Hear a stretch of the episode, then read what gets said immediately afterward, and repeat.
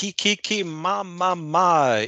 We are back with Masters of Horror, a co-production of Cult Film Showdown and No Pants Productions. We are here talking about the insidest joke you're going to hear all day.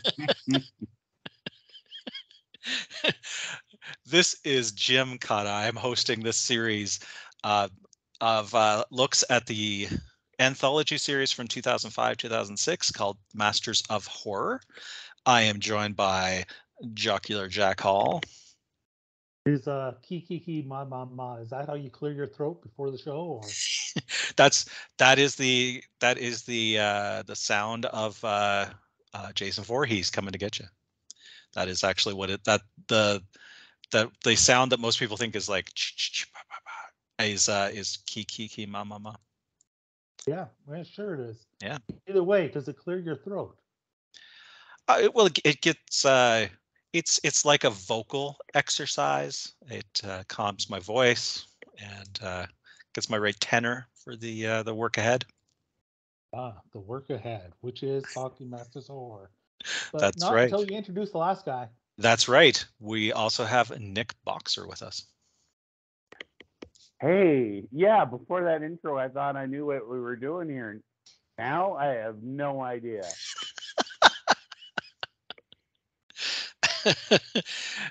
well, Masters of Horror. This uh, we are uh, we're on episode three of season one of Masters of Horror. Uh, and if you're watching along, if you're in the U.S., you can watch Masters of Horror on Tubi. Uh, and I'm sure that uh, some of them are floating around YouTube. I'm sure they were all released on uh, DVD. So hopefully you can track down these and start watching ahead. They're about 50 minutes an episode, so uh, just slightly longer than one of our episodes. The episode three of season one is called Dance of the Dead, and uh, Jack's going to tell us about the masters of horror involved in this project. Yeah, this is uh this is a very interesting one. I mean, when you talk about the I mean, we're talking about Masters of Horror and when we talk about it, there's only a few guys who I think have had as much influence on the last I don't know 50 years or so of horror as the gentleman who directed this episode. Um, and that's Tobe Hooper. Of course, well known for Texas Chainsaw Massacre, um, groundbreaking film.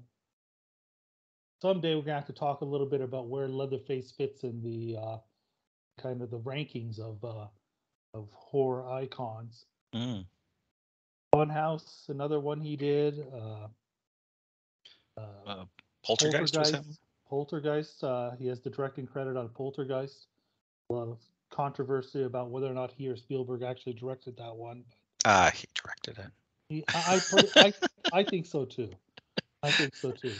Um, Lifeforce, um, a wonderful remake of the 1970, I think it was 1979 Toolbox Massacre. He did a remake in uh, Oh, the early nice. 2000s that was fantastic. Toolbox Murders. Toolbox Murders. What did I say? Thought you said the toolbox something.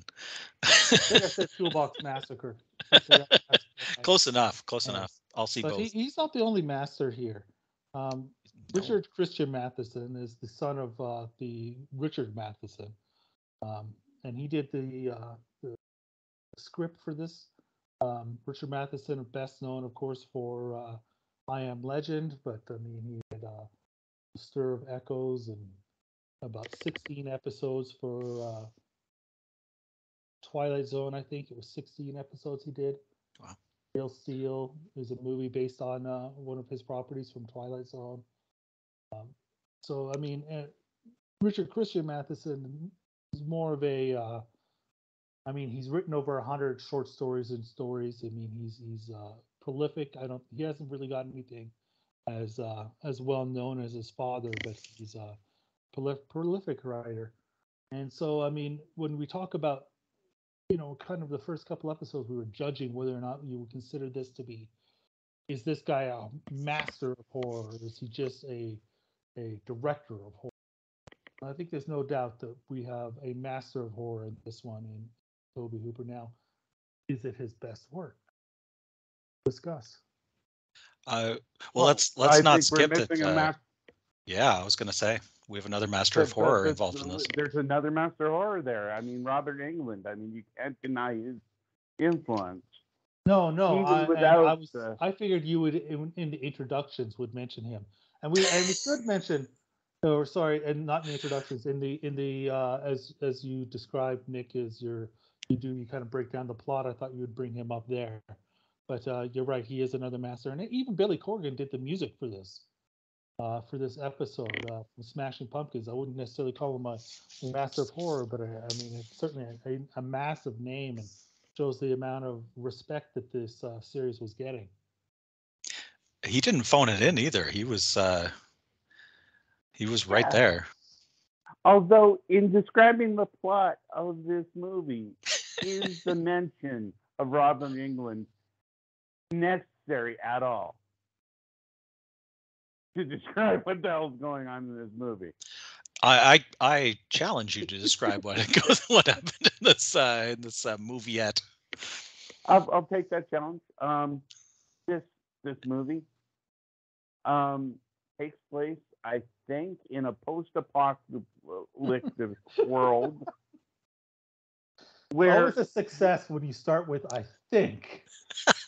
well, the world is obviously dying from some sort of radioactive um, thing going on.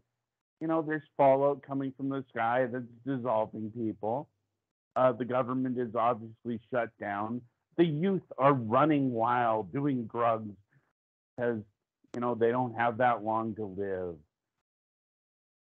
So we pick up in a small cafe and these young hooligans sort of invade it and the young waitress is smitten with our handsome young man and uh, she's stolen away to go to the evil big city for a night of debauchery i think and once they get there uh, there's robert englund uh, running a club and somehow making the dead dance using some sort of combination of drugs and electricity.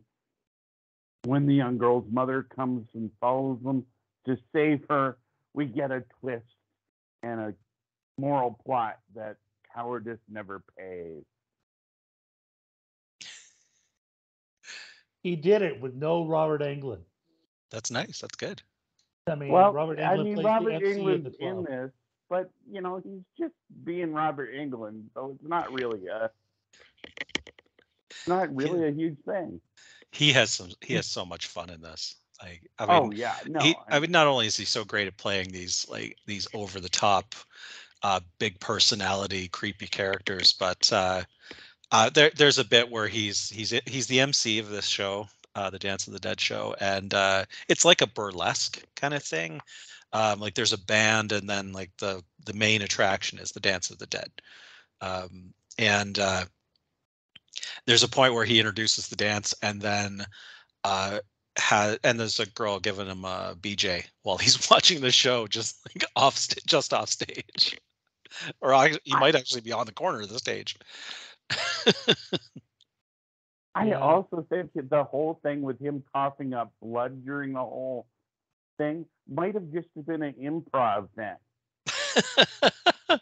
just to give him like an extra like couple minutes on stage, screen time. Because I mean, did that that didn't come go anywhere. oh, I actually I have no idea what was going on with the blood thing. Period. I mean, well, they, people were drinking it, people were stealing it. the blood thing kind of became a MacGuffin because we're we're introduced to the bad guys when they, uh, you know, they shake down an older couple and they steal a bag, they steal a, a quart of blood from the from the woman, um, and they got to sell the blood to uh, Robert Englund. but it's uh it, it is a it is just a plot device. It doesn't um, it doesn't pay off any further than that. Well, I Uh, think. I mean, I think one of the, the my big problems with this episode was, and I think we've already kind of covered this without saying it specifically, is the rules of the world aren't very well explained. No, You know, like okay, this you're doing this. I sort of understand why. Maybe I understand why. Then there's this thing, what they call it, the Blitz or something like that, that made people to made them either killed them or just deformed them, I guess. And who came that? It was a terrorist attack or something, maybe. Um, uh, you I think they just say it's the enemy. Like they say there was a war, but they don't get into any detail of who the war was with. or- No, no. Then there's the whole thing with the zombies who are burned, and I'm like, why? Like that's never explained except for the fact that they thought it would look cool. Like, I, I don't know. I thought they just sort of wore the wore out their usefulness that you know they've been dancing so long that they didn't they couldn't be reinvigorated to dance any longer. Yeah, because never- they're. Go ahead. well, they never really explained that though. I mean, what they what they do explain is that there was this. So there was this uh, stuff that was dropped. It was uh, it was a uh, a poison. Uh, it did scar some people, but it kill. Uh, but like a lot of people died eventually from it. Um, so there may be some like how much exposure you got or something. That's not clear. Uh, but they say that these uh, it, had first happened to soldiers, and the soldiers would die but stay on their feet. And whenever there was any kind of repetitive sound, they would kind of herky jerky it. They're they're not zombies in the classical sense because they don't they don't move without like someone moving them, um, or without like a like I said a sound that makes They them can't move. seem to stand by themselves or anything. No, like they're not they're not the they're not a moving around zombie. They're not trying to bite people or anything like that. They're just you know dead people who are still standing. Uh, Yeah, essentially. they do seem to. They do seem to. When they're getting burned, they they were trying to bite. So I'm like, did they want flesh or do they, like, you know, uh, what's going on? Yeah. Yeah, it's uh, excellent question. Um, really excellent question. maybe So- maybe Nick can take that one. Well, no, I, I I'm more confused now than I went in. So it, it wasn't the electrical uh, prods that was made uh, causing them to dance. It was the music. Well, it's yeah, it's it was because it originally said that the soldiers would move when they when there was music or when there was like sound. But I mean, I think the electrical prod is to keep them at the center of the stage, or you know, just make them more herky jerky. Um, but yeah, again, again, like not it, it, they didn't nail that down with uh and, and that's the other thing. I mean, Robert Englund's MC characters bringing these guys to life. These these these zombies. So these are the only zombies on the planet, or are there other zombies? Yeah, like it's he owns them and he's mad when one of them is taken. So they must be a finite resource. Um like if you could just walk out and get another one, then like there wouldn't like the the drama of the story would not happen. Um because really But I mean, in the end, he does make another one. he does, that's true. Um yeah. Uh so, the again the I think that's the my problem with this. I think I mean it's the performances are fair enough and, and the direction is interesting. I think, but I mean it is the script here. I mean, Yeah. uh, you know that that's the that's the issue. What was this story actually internet, uh, interesting enough that we care about anything? I I think Robert Englund, you know, making making stuff dance and boobs is enough to uh, you know Well, sustain this hour. Let's I, go I to the was not nudity since you brought watching it up. yeah, yeah. Since you to that. brought up the nudity, it's got lots of nudity, but it's not the high quality nudity of the previous episode. it is not and and a lot of uh and and a fair amount of the nudity is uh is uh like women who are on their way to being featured players at the dance of the dead Yes. they're Yeah. they're probably a couple of weeks away from uh from moving up um Well, that that whole club scene, I I wonder what the casting call was. Freaks of all nature. Uh, if you're willing to do nudity and are missing limbs, we want you. Um, Yeah. uh punk punk rock burning man i think is what uh what they would have written on the ad uh, I I I can shed a little light on uh, on who was responsible for what um, in the uh, story wise, because uh, I went and I read the Richard Matheson short story that this was based on, uh, which is not a long story. It's only about a dozen pages. Did you read it beforehand, or was it something you? you no, I read after. I read it after, because um, I wanted an idea of I wanted to see if it was being a very, uh, very. It must have been a loose, loose, loose adaptation. Very loose. Um, uh, essentially, this the the short story is uh, four people, including uh, Peggy, who has never seen anything like this before and has like um, she's referred to as a frosh in the short story, so that's a, that's a that, that's a little dated as far as terminology goes. Yeah, I don't um, know what that means. Uh, it's a American slang for uh, freshman. Um, frosh frosh week. I guess it's used more than U.S. But but yes, it's yeah. Frosh is the plural of freshman, I guess. so I guess she, so. In other words, she would have been a, uh, in in high school. She would have been in. No, she's then high no, just meaning she's innocent. Uh, meaning okay. that she's never she's never experienced anything any of this. Um, there none, is none sort of, of the, a 1950s vibe to this whole thing on top yeah. of everything else though. So actually in in this that would actually make have made sense. It would have made it more confusing, but it would have made sense. Yeah, the short story was written in the the 70s, I believe, and it says like it's basically the world from like a 1970s point of view. Um, but the uh, so they're at the show and the dance of the dead happens and they explain why the dance of the dead happens that's the whole story. Um, so there's there's no family backstory. There's nothing about the blood. Um, no the, twist the, ending. No twist ending. Uh, the twist ending is that the dance happens. Um, so it's uh, it's interesting that the dance is introduced quite early and like it's in the first half, and then Who things keep wanting up. to, to turn that into a full 50 minute show.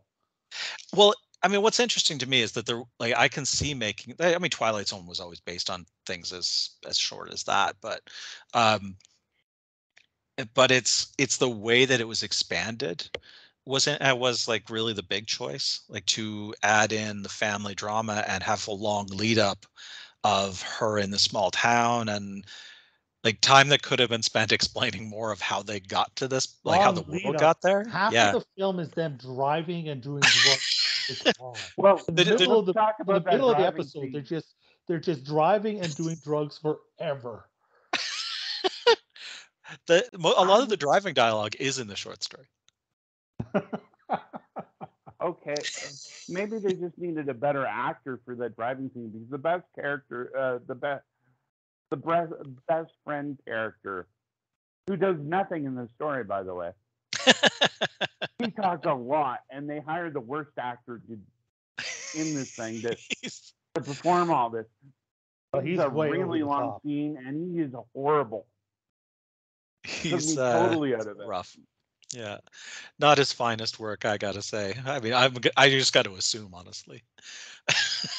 it may just be his finest work. I, I like I recognize him. Yeah, he was a series regular on uh, Fringe. Um, Oh, yeah. and uh, you know work working actor in Vancouver stuff. Uh, you know, Supernatural and it's pretty much uh, everybody. You know, I mean, in yeah. all of these, it seems like uh, the male lead, I didn't look him up, but I mean, the female lead, I did. She was, in fact, only 16 when she did this part. which she's playing 16, and she actually was 16. So that's right there blew my mind because it made me go, "Oh, I shouldn't have been thinking." I watch. I just so used to assuming that she's 45. You may, you may have had some impure thoughts, is what you're saying. yeah, I feel bad. I feel dirty. You just I, don't charity, and we'll call it even. Yeah, uh, yeah. she's she's probably best known for being on the reboot of 90210. Oh wow, that's yeah, years uh, respectable. Uh, credit there. Uh, the guy that played Box, the uh, the the yammering not great guy, um, his his uh, he had just uh, come off of he was in Halloween Resurrection. Uh, his uh, his screen credit is letter sweater guy. I actually remember that character. I'm not even kidding. Now that you say it, like I knew I knew his face.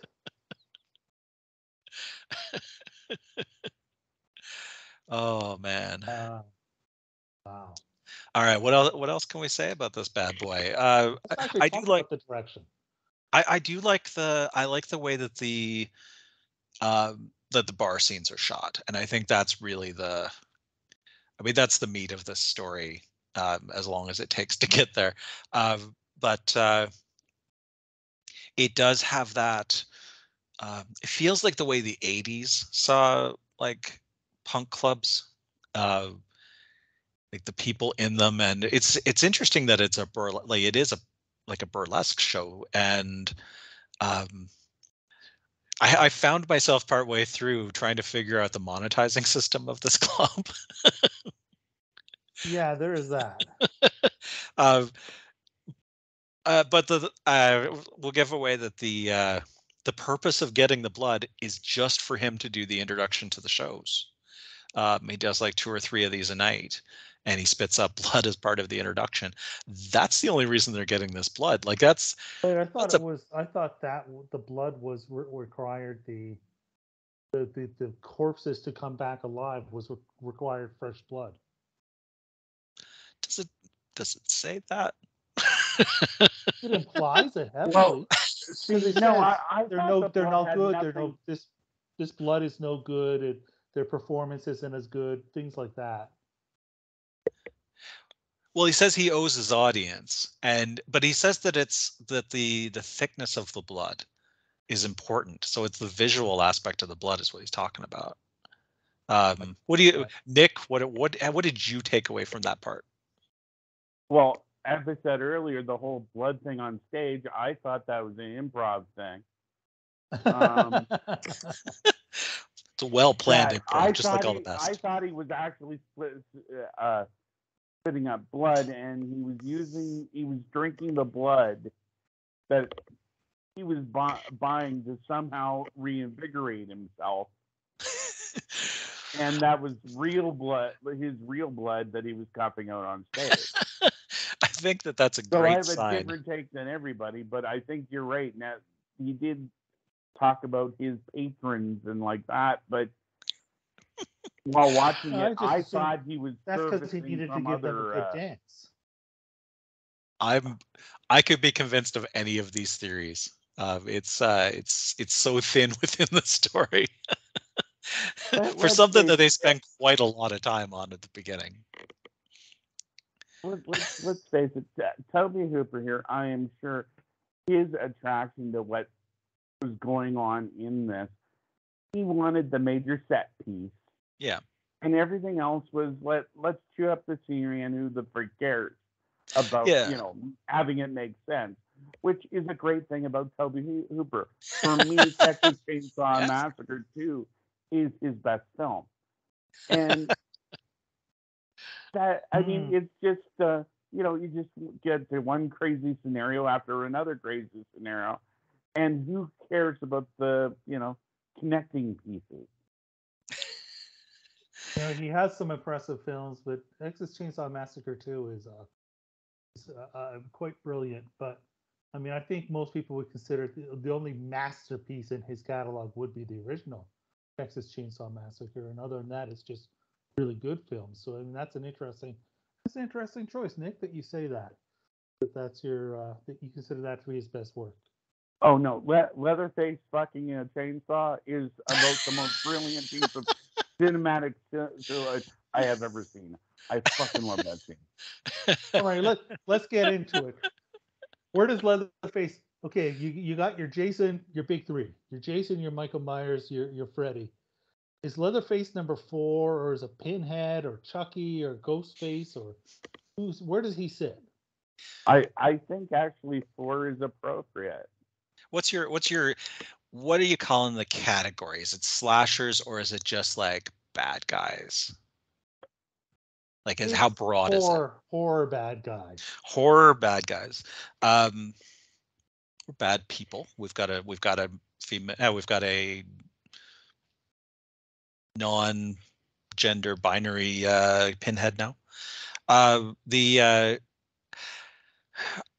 I mean, Pinhead was always more of an aesthetic. Like he's he's so recognizable for obvious reasons. Um, but as a character, there's not much to him. Like he's No, I mean in the first one, he he's just a Cenobite.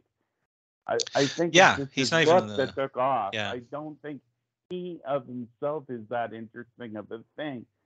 All any one of them you could have ta- blown off as like the the face of the Hellraiser universe. yeah. I think I think it's the fact that he has a proper uh, face, as you say. You that's that you need a you need someone who can who can emote and talk, and most of the Cenobites can't because the design is so Deformed, non-human deformed, no so non-human yeah uh it's it's tough i mean someone would someone would put jigsaw up there um Yeah, that's another one. Yeah. But once again, you don't really have a true face of Jigsaw. I mean, you have you have the puppet and you have the main guy, and then The puppet's pretty iconic though. yeah i think the you have puppet and as well.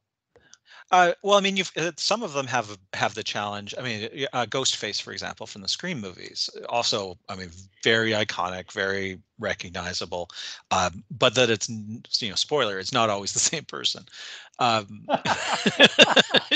doesn't I don't know if you've seen the the six or seven Scream movies, but uh, just you know, just so you know, the twist is that it's not always the same person.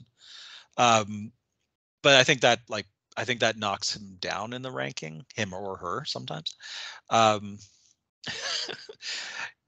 yeah, I think I'm- like I'm, I think I'm the leaning, I'm leaning Leatherface. The, the I, I think yeah, I mean I I I, don't see Chucky being ahead of Leatherface. You know, I just Oh, that's a tough one.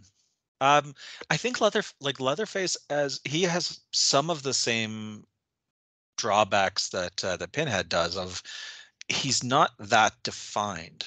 Like, like he, especially in the first film, it takes a long time for him to show up, and um, and there's not a lot of like he doesn't. There's not a lot of business with him. Like he basically just kills people in the house.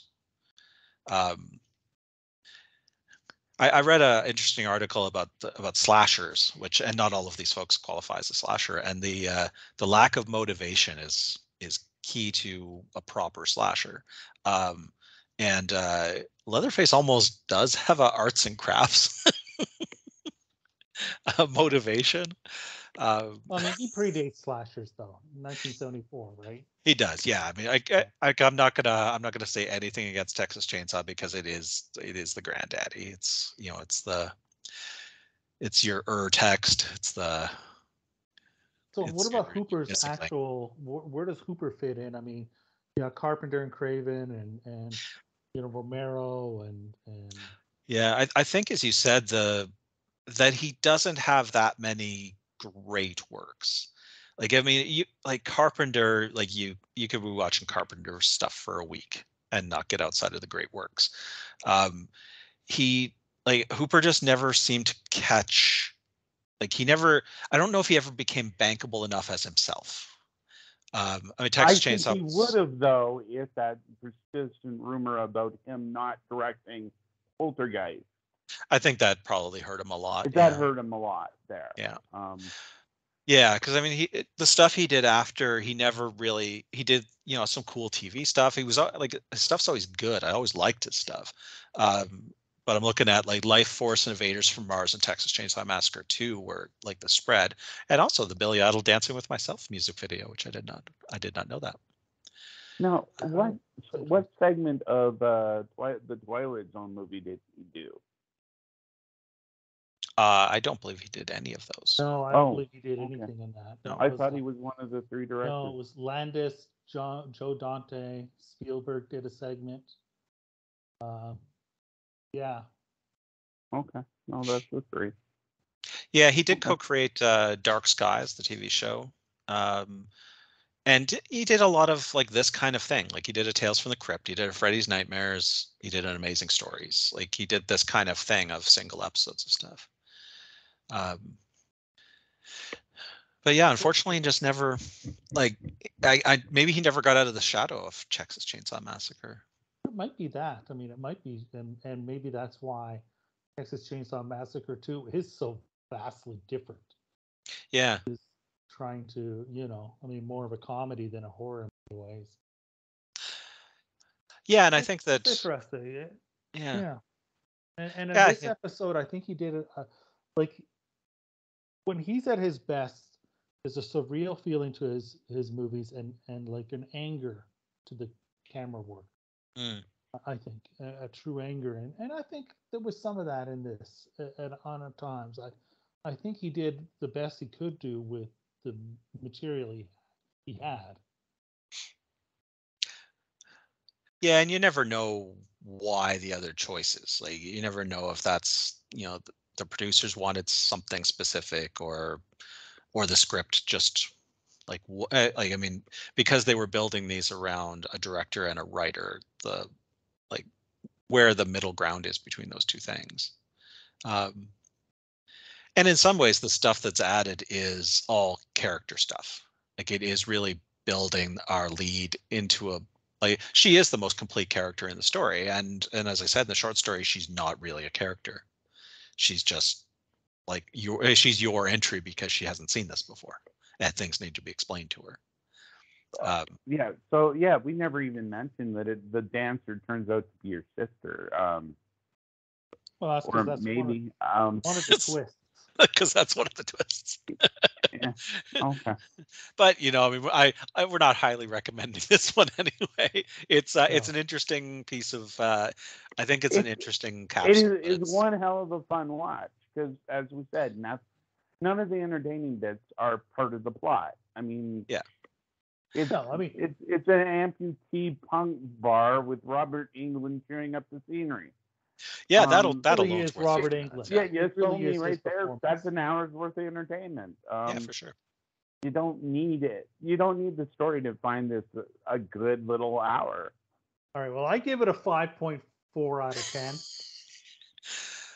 Uh, I'm gonna give it a six point nine for uh for the the for his assistance. This is a definitive 6.14 for me. All right. Well, well, we are Classic cont- example of a 6.14. we are Tobe continuing Hooper to. will show up again. This is the first of two that he did. So Oh, terrific. we will see if uh, you know the next one is a little more uh, um popular with us.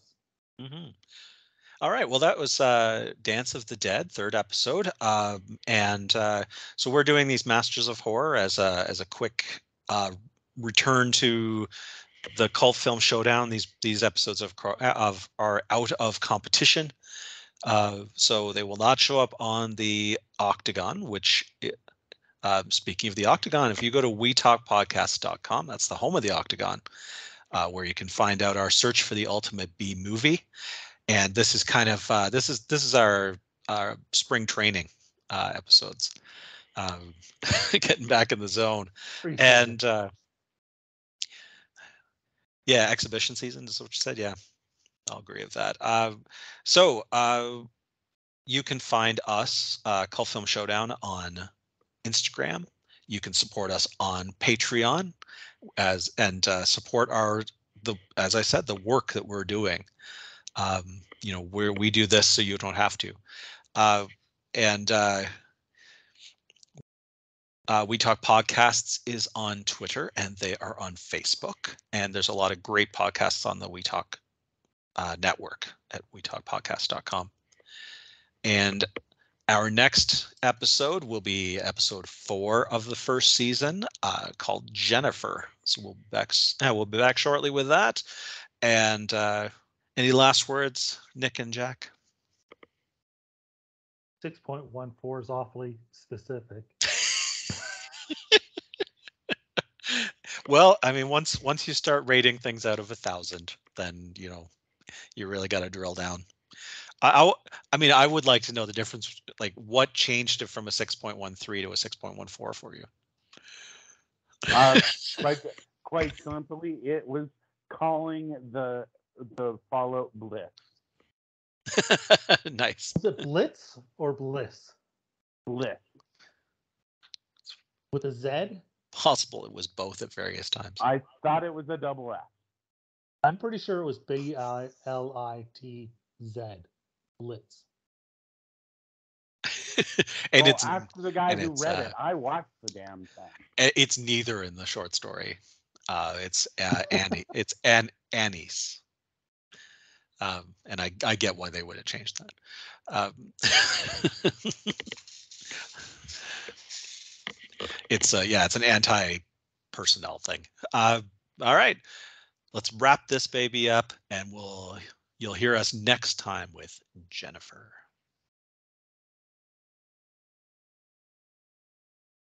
Do do do. I'm looking it up now. I think it's on. Yeah, Blizz. It's neither. So it's neither. Either. It's B L I Z Z.